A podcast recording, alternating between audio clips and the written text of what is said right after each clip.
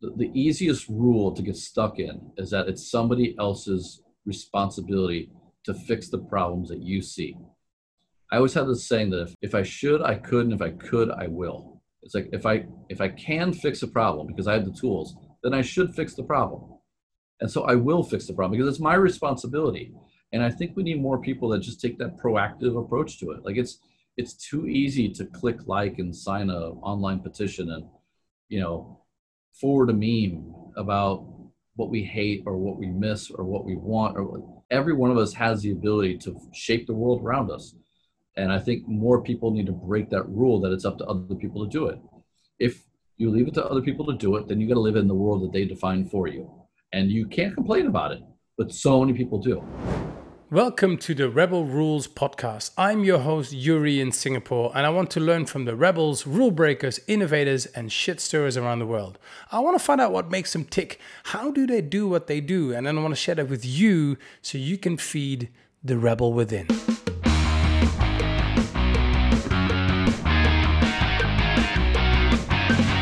The Rebel Rules! Hey, so there we are, episode three of season one of the Rebel Rules podcast. How's it going so far? I don't know whether you've listened to any of the other episodes, but hey, we're just getting started, getting getting my feet wet, and I'm enjoying it. Like I'm uh, I'm finding out that it's quite different from video making. I've been creating videos for quite a while now.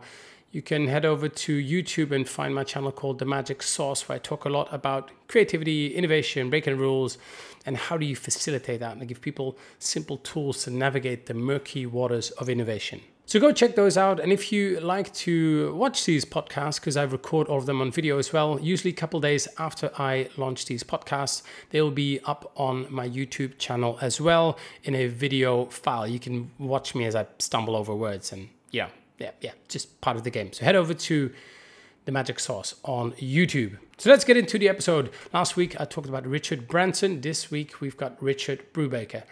Here's how I would describe Richard if you were to take mission driven entrepreneurship, social challenges, innovation, and Asia, you put that in, in, in a blender and you shake it really, really hard with a bit of ice on it, out will come Richard Brubaker. Richard has been in Asia for about 20 years and spends most of his time inspiring and engaging and equipping those around him to take the first step and to tackle challenges that they see around them.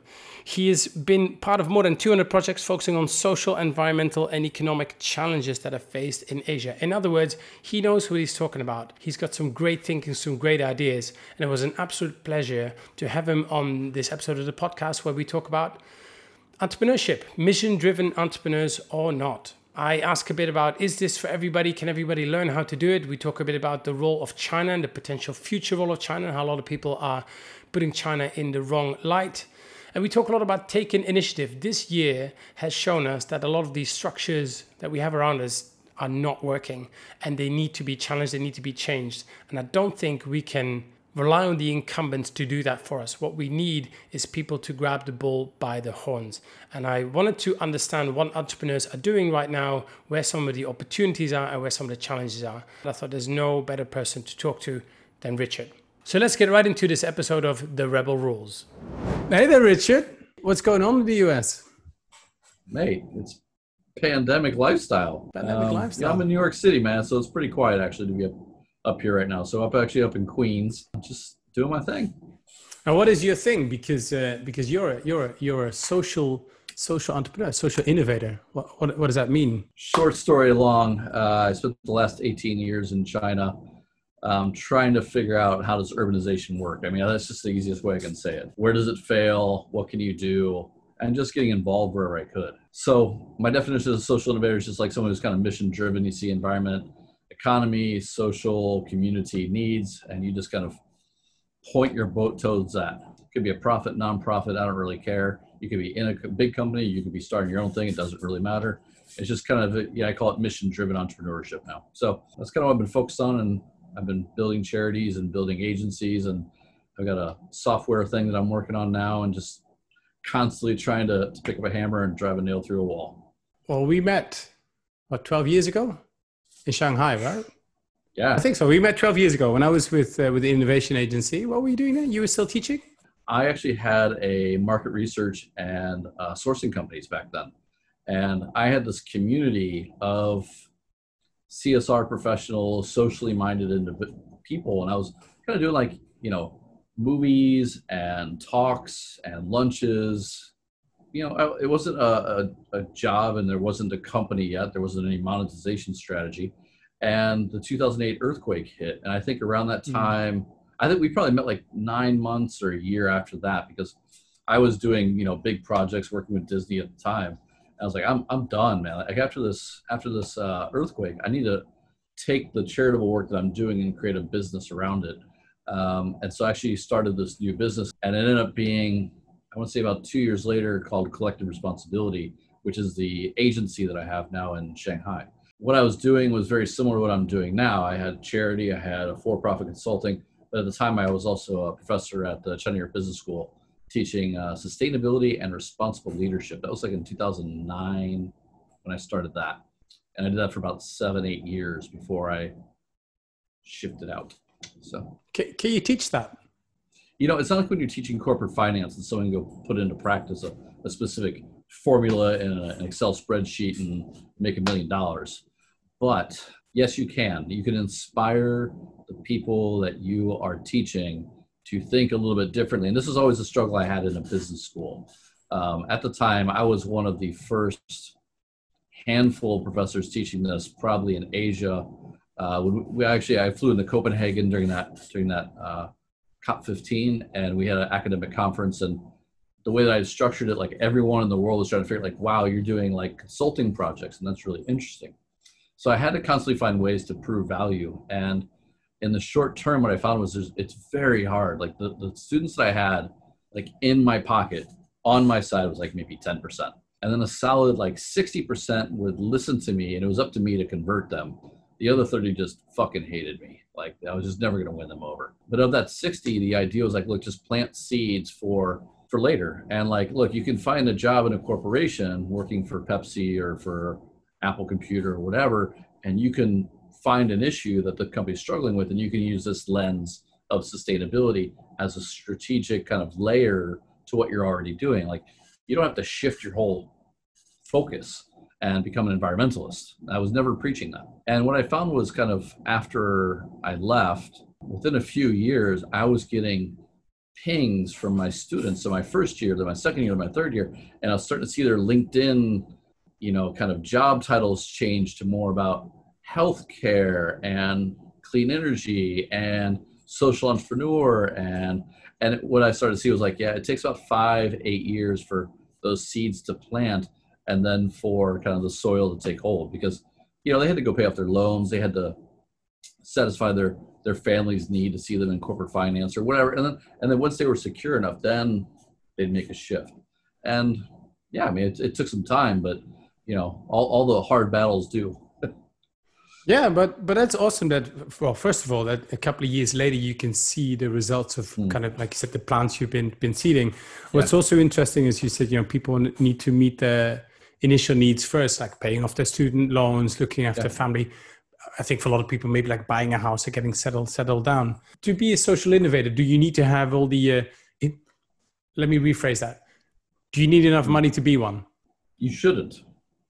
But what I find, I, I, I agree, I agree. But you, but you and I both know there's a couple of people who like, well, you know, I'm going to be into, I'm going to be a social entrepreneur, but that's because all the other bases are covered. So this is where I get into it with a lot of people I know, uh, in a sense. Like the re- the reality is that social entrepreneurship is no different than actual entrepreneurship. Like you're just solving a problem that's kind of personal to you, and it aligns to environmental, social, you know, economic or community kind of challenge that's faced. Now, the early days of social entrepreneurship was often, and still is in many areas, more about the story of the entrepreneur's transformation from being traditional entrepreneur to social and how they're now converted, different, better, enlightened, and less about the actual impact of the individual or the organization. Now, what that did was it brought in a lot of people early on, let's just say 2004 to 2000 12. I don't, actually know why I picked those numbers, I just did. Um, and they tended to already have found a measure of success as a corporate, you know, raider, as an entrepreneur, or they had a family background that allowed them or family support that they didn't have to worry about the money because that story gave them that next layer of their legacy. Now that wasn't everyone, but what it was, what I found was those were the leading stories. And that drew in the next crowd of say impact investors who are bankers looking for a better, like to feel a little bit better, to find some new investments that, you know, hedge their bets a little bit. But what I'm finding and what I found through the, in, the interviews that, you know, are on my YouTube channel is the ones that have the most grit, the most resilience, the best ideas, and are starting to find the most scale tend not to come from that circle. They tend to be very resourceful in the lack of resources. They tend to be very scrappy, uh, very frugal. They understand the community. They understand the problem in a way that's just it's very personal to them, and that is kind of where the wheat and the chaff separate. Is you know you can come with all these resources and this background and this comfort, but what I find is that if you do and you build a business around solving discomfort, you're going to struggle. And also, it's going to be more about you, and your team is going to separate from you. The most successful ones, the ones I know that are scaling the fastest right now, are the ones who are doing quite well, even in this time. It's because they just have a real clear idea what the problems are, and you know they're, they're aligned to them um, pretty clearly. So, you know, it helps to have more money always, but I won't say you have to have it to succeed or to build an organization or to have an impact. So this year, big big mm. black swan event unprecedented and of our generation yeah of our generation this is probably the, the biggest thing we'll have right? This is like the biggest most impactful. we hope. We hope. Fuck it. an asteroid could come in three years right? Like you don't know. Covid's done no more mask what is that in the sky? Yeah. it's an unprecedented year filled with yeah. opportunities filled with challenges depends on how you want to see them yeah. Like are, are, we seeing are we seeing more entrepreneurs pop up? Uh, is everybody keeping quiet? Because it mm. feels like a lot of people are fighting not to lose rather than fighting to win this year. What are you seeing? That's a good way of putting it. So first off the way i look at it is we are just starting on this path. Uh, the next 18 months to five years could be an absolute shit show economically as we try to recover from the covid ripples and this is what I've actually been spending the last, let's call it three months, really thinking through is, you know, I'm in the US right now, but we could be talking about Asia as well. Poverty is on the rise because jobs are being lost at an unprecedented rate. I mean, it, it's far eclipsing the great economic financial destruction of 2007 to 10. You know, in Thailand, there's already soup kitchens all over Bangkok in America, there's mile long lines just to get into a food bank.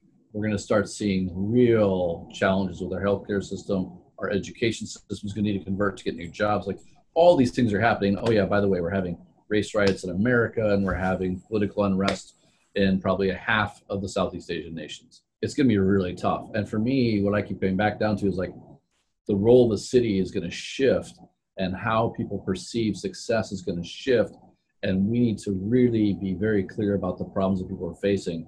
And then unlike any other time scale the solutions in a way that i've never seen.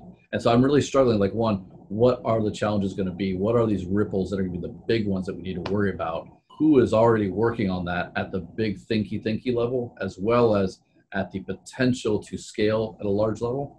And then where can i insert myself either collaborating with someone who's already there or building something that needs to be built. At no time in our lifetime have I, what I would say is social entrepreneurship, social innovation, mission driven entrepreneurship.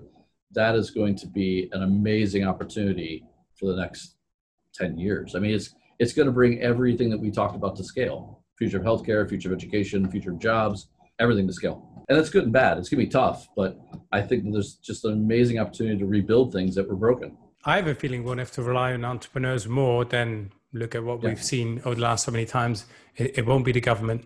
It, it won't mm. be, unfortunately, a lot of times it won't be big corporate that might be funding oh. some initiatives, but I think it's going to have to come from a, a, community level and it will come from entrepreneurs who are ready to, you know, grab the bull by the horns and, and, and, and, and break out of that and come up with solutions that are, uh, you know, big or small, but that are really going to drive the world the world forward and and solve some of these yeah. problems in the next couple of years. You know, again, I don't really have great answers. I kind of I look at it like, you know, I think that there's gonna be fewer people employed by the corporate economy. Yeah. I think there'll be more opportunities for individuals to be entrepreneurs, for sure. But I worry about how many people will just be totally disconnected and for one reason or another, be it they get they get comfortable on the couch or they hmm. just cannot get themselves up because they're living out of the trunk of a car, cannot get back in the game. You know, because they they fall too far behind. Is that what you mean? Or they're just so disconnected and they, they don't know how to get back in the game. Yeah, it's they've fallen too far behind, um, or they're happy with like living in a in a really rough situation, um, or they start to revolt. Uh, I think that the the populations of kind of like that Wall Street to Main Street, it's like, hmm. yeah, we're starting to figure out that you know, like with the top five American most wealthiest people, they own more the same level of assets as the next hundred million people. It's not even about tax the rich it's tax the richest five guys you know? Like that's it.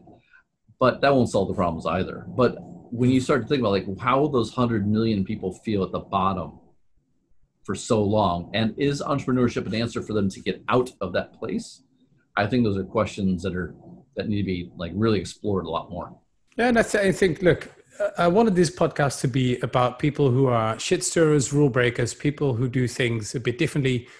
And I think right now is a perfect time for it because we've seen a lot yeah. of the systems don't work, a lot of the, the, the, the, things that we've been promised is not working. And I think to those rules, in my opinion, they're always made by by the ones in power, by the leading sports team, by the right. leading organization, by this and this and this. But to get out of that and, and to break through that, you need people who are willing to piss a couple of people off and people who are willing to break uh, break those rules. How much more important is that this year? I've got a feeling that this is this is the year for people to stop being yeah. quiet and get up and and and change. How do you see that? I think there's two ways to stand up and, and do this. And one is that you do it literally with Molotov cocktails, and the other one is you do it with businesses or business models where you're like being productive at solving the problem. And I think that we definitely need more people who go out on the streets and talk to these people who are just enraged or in help of healthcare or, or in need of healthcare or in need of education and work out how to help them versus just take all that anger and mm-hmm. you know go the other way with it and i also think that the economics for this will never i mean it's a, probably the best time ever like we're now buying much more local as it is we're now talking about support our communities we're now talking about all these things that really mean things to us in a very different way than the last, say, 50 years of economics has been pushed on us. Now, I don't know where that transition is, and actually, I've been looking at this a little bit. Like, are we going towards a like a fair, balanced, like, okay, what does that look like? Away from just pure corporate capitalism. Somewhere in there, I think is a, a, an amazing role for entrepreneurs to build businesses that, you know, the cash flow might come from your gov- your local government, where you're helping them solve a problem, it might come from micropayments from the, the poor who only have a dollar a day.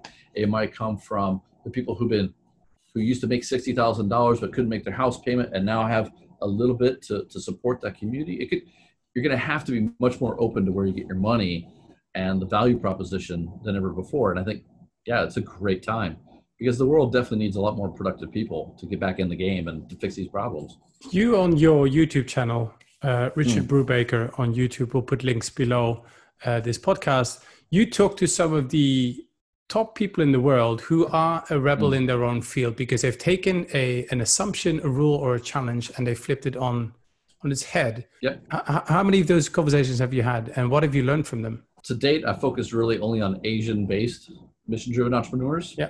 Because I felt first off that they were not being covered in the grand scheme of social entrepreneurship it was very white, very Western Europe. But I, in total, I've talked to about uh, 90, I think. We've covered every challenge, we've covered every form of entrepreneurship from every age of entrepreneur. Yeah, at least about 90 people. And what, what are some of the big lessons in, in terms of what are they yeah. doing that, that, that people can learn from? I think the first one is they're just really clear on the problem.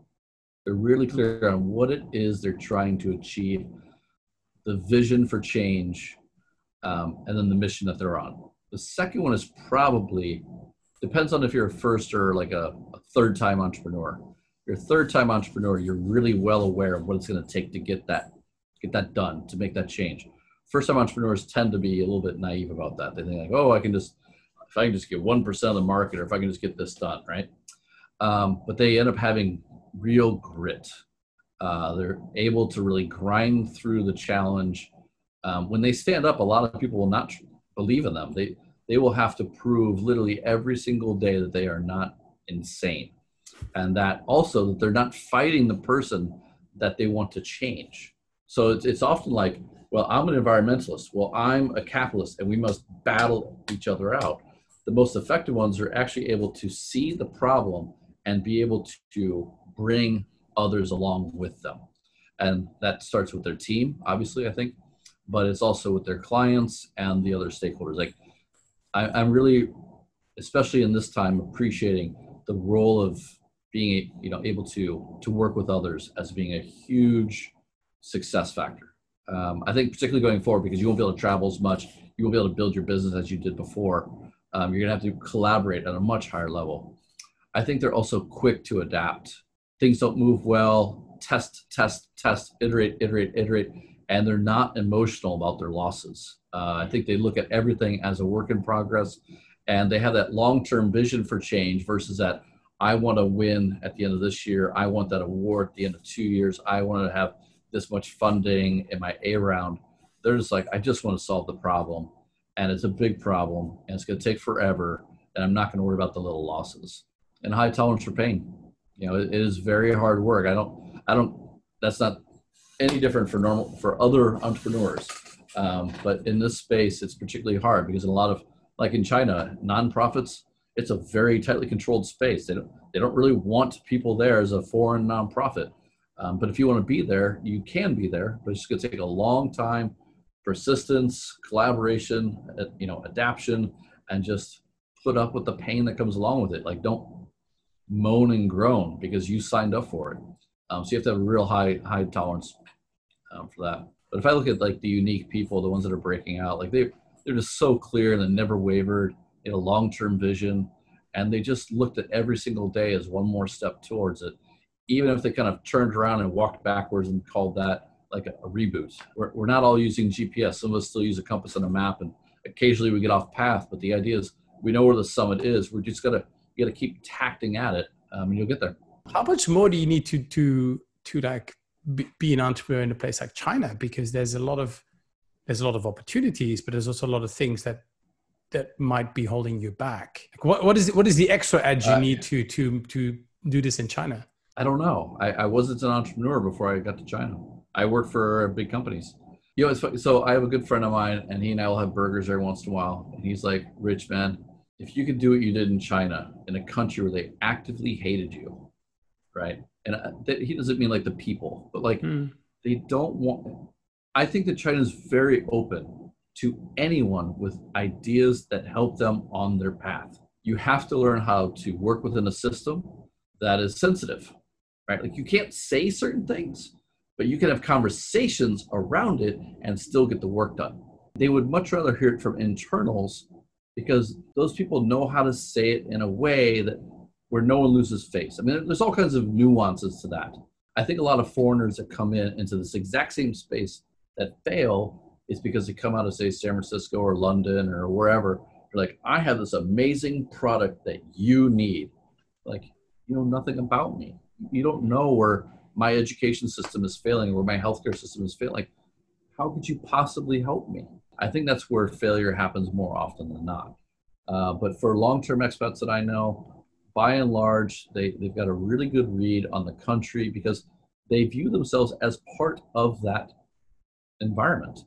If you can make it in Shanghai in social innovation and sustainability, I, I think it's the it was the best place to be because everything was going wrong for so many years. And to watch how the stakeholders came together to see a government go from eh to whoa, you know, and from companies go from whatever to wow big market and everyone wanted to figure this stuff out like the next 25 years it's going to be somewhat related to that same process and trajectory so i've learned as much as i've done And I, that's the other thing I love about it. It's just like it's a constant learning city. And so I'm, I'm pretty fortunate for that.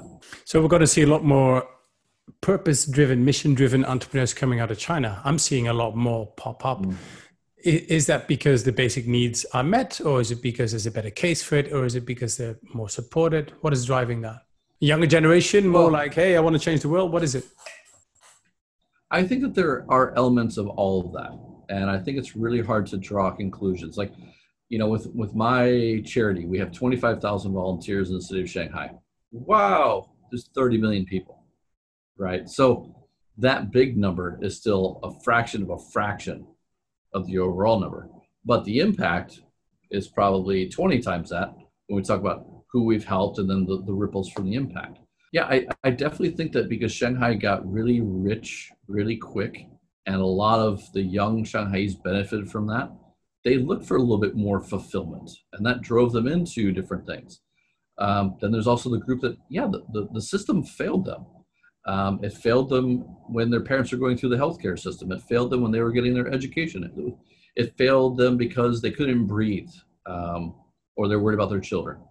And so they built businesses, they built products, they built tech platforms.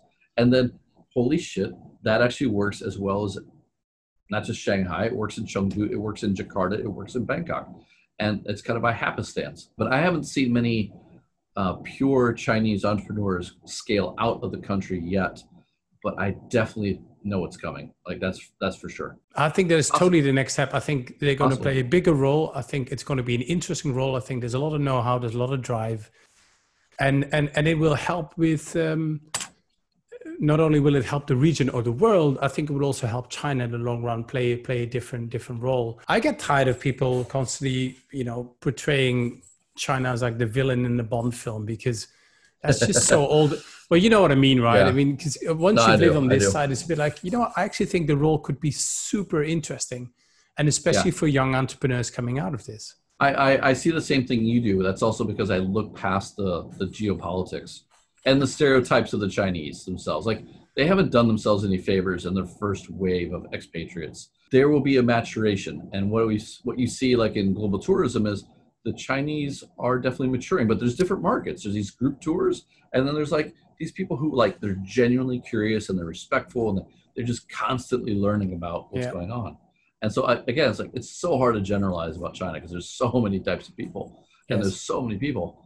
But I definitely think there are some amazingly smart people who look at cities. That's the only like China built just gobs of cities and gobs of buildings and they urbanized 400 million people in the time i've been there. Like bar none nobody else knows how to do this like they do.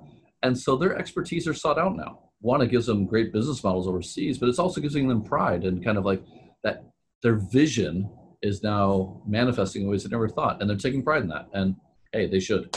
Yeah i agree. I totally agree. What is a rule that you think really needs to be broken the, easiest rule to get stuck in is that it's somebody else's responsibility to fix the problems that you see.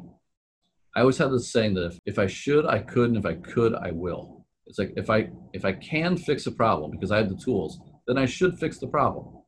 And so I will fix the problem because it's my responsibility. And I think we need more people that just take that proactive approach to it. Like it's it's too easy to click like and sign a online petition and you know forward a meme about what we hate or what we miss or what we want or every one of us has the ability to shape the world around us. And i think more people need to break that rule that it's up to other people to do it. If you leave it to other people to do it then you got to live in the world that they define for you. And you can't complain about it but so many people do. And so i think this is a thing that has really like when i look at just pure entrepreneurs they they at the end of the day they, they just shatter that one as a start. They realize like no, it's on me to fix this problem. It's on me to deliver the solution. It's on me to take the next step forward. And I think when it comes to social innovation and environmental and you know entrepreneurship and that nexus, I think it just takes a little bit more vision, a little bit more about like this is where we should be as a people or where we should be as a community or and and just work away at that. Um, but by sitting on your ass and letting other people try and do the work and then critiquing their work, um, that's that's the rule that I think, yeah, it needs to be just cut in half. And I love what you just said. If you have the tools or if you have the means, you have to act. I think a lot of people either lack the confidence, which is something that mm. you can work with quite well. Okay. Or or they or they lack the will. They they just like to sit there and wallow yeah. in the whole. Somebody should do something about. It. There's a there's a there's a little rubbish bag somebody threw in the middle of the street. Somebody should pick that up, or, or you can go pick that up because yeah, you're here. You got two hands that the bin's over there. It's just so annoying when people when people don't do that. And but but i think it's yeah. sometimes i think it's confidence. I think people have this feeling that they can't do something about it. Always bring it back to a personal skill. Like what can you do that's within your control? Start start with yourself maybe your company yeah. maybe your community. It's not like hey let's uh let's figure let's figure this covid-19 uh, thing out because that's probably way too big but there's things you can do at a very small scale as long as you take an action you're never going to get the big one done unless you work out the small steps. There was a guy in Singapore I knew. He was he's an environmental leader, and he's like, I'm doing this waste project and blah blah blah, and I'm going to figure out all these, you know, how to engage consumers and la la la. And he was on Facebook when he's like, I just wish the government would give me all the information I need. what the fuck, dude? Like, you go outside, you go dumpster diving yeah. to figure out how many aluminum cans there are. You yeah. go talk to people to figure out why they don't put their aluminum cans in recycling. You have to do the work. You know, I mean, I'm in my mid 40s, and I used to get on a scooter late at night, and I tr- I just follow trash people all over the city. And I'm not a small paid consultant. What the hell am I doing out there? Because you know what? That's where you learn. That's where yeah. you take your first steps you know you don't have confidence because you don't know anything. And if you don't believe in your tools that's because you don't appreciate what you have. Um, i think american entrepreneurs are amazing at this. Like we're waiting for the brand new williams sonoma tool set to open up and just it all be there before we get started. It's like you know you and i were in, the, we're in a youtube like you gotta have the newest mic. You know you've got those people. I got the newest gear. Uh, blah, blah blah. But have you put out a video? Have you done have anything done? with the like you've you've got a flip flop that's a hammer you know, yeah. use it. But that's where Asians. I mean, this is a huge stereotype, huge generalization. Scrappy. But, I know exactly what you what mean. What I've seen in Asia is just the people there. They will pick up whatever they have. They'll use it to the best of their ability, and they'll pick up tools along the way. And they're they don't have the face that requires them to have that beautiful set. They look at like, I need to drive a, a nail through the wall. What would make a hammer that's near me? something that I really appreciate. I really enjoy that about being in Asia. I used to love that about being in Silicon Valley as well, but I don't see it there as much anymore. Word of the month, I just made that up. Scrappytivity. Yeah, scrappytivity is kind of scrapapreneurship. Scrapapreneurship is just a lack of certain resource. It's it's about making it. It's about look whatever we don't have. Let's just just make yeah. up for it in another way. I've been talking with people about COVID around this. Like, mm. you know, this is going to go on for 18 months, and either you set your own vision and take your own steps, or you kind of wait for someone to tell you what you can do. And you know, it's kind of like my wife and I would talk about like, yeah, we could wait another year. You know, do we want to wait a year, or do I want to try and build a business while I'm in the states and just make progressive steps? And even if we go back to China in three months, at least I've continued my progressive steps, and I've I've learned and I've understood and I've connected with people and issues that are here while I'm here, and I can offer up a little bit of help so that even when I'm back in China or wherever I may go, I can keep that thing going um, over time. But I could have just watched Lost the whole time. You just said, you know, you're in your mid 40s. One question I like to ask is how much of a rebel are you? And is it getting worse or is it getting better? it's definitely getting worse. In a good way? No, it's, de- it's definitely getting worse in a good and probably a bad way. Um, I'm looking at things now a little bit differently. Like I used to be really aggressive when I was in my late 20s, early 30s. When I got my mid 30s to early 40s, I got more defensive. I, I realized like I wasted a solid seven to eight years of playing it safe. And a lot of people would argue that I've never really played it safe, but I look at what I used to do and what I got accomplished, now I inspired my teams. And I looked at what happened the last few years. Like, you know, you saw my team implode two years ago.